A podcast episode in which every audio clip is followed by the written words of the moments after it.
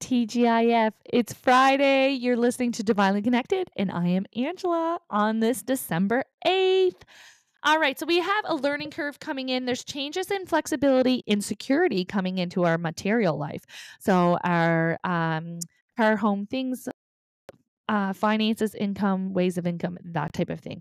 So we do have the security, we do have the stability that is coming in. Okay.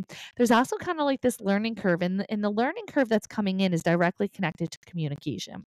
So we may be learning how to communicate differently, maybe via technology. Maybe we are, are using what we have learned in therapy to communicate more clearly and efficiently, or we are just kind of in a position where we are advocating for ourselves or speaking up in different ways that are new to us, right? And so there's kind of this full spectrum of learning curve connected to communication um, with the security coming in connected to your material life. Now, that being said, it feels very much like we're wrapping something up. It feels very much like we didn't know if it was going to be a go or not, but it is coming in with that windfall of abundance and this new beginning. So not only is it is it coming in, it's creating this new experience for you. This new chapter, this new door opening is the feeling. Needing to check within yourself and listen to that intuition is definitely screaming at you today. So if you have been um if there has been like a proposal coming to to to your way or an inquiry about is this something that you would like to be part of take take a part in etc there is this feeling of you need to sleep on it it still feels positive meaning like oh we're in good energy we're willing to do something that we haven't done before we're, we're feeling secure financially um, and just material wise we're feeling safe within our life again. Um, there's also this new beginning this new door opening and everything feels like it's coming up roses right? And so there's not the need to have to commit right away. There's not the need to have to having this pressure on it. It's something that they want you to mull over. It's something that's coming in that they want you to kind of check in with yourself or maybe having conversations with others and just see how you truly feel about it before making a decision.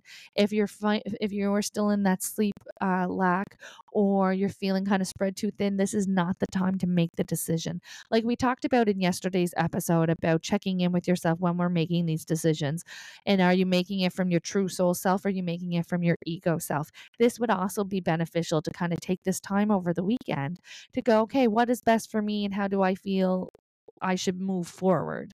Um, should there be additional communication? Should there be, you know, inquiries? Maybe we have to to do a little bit of research.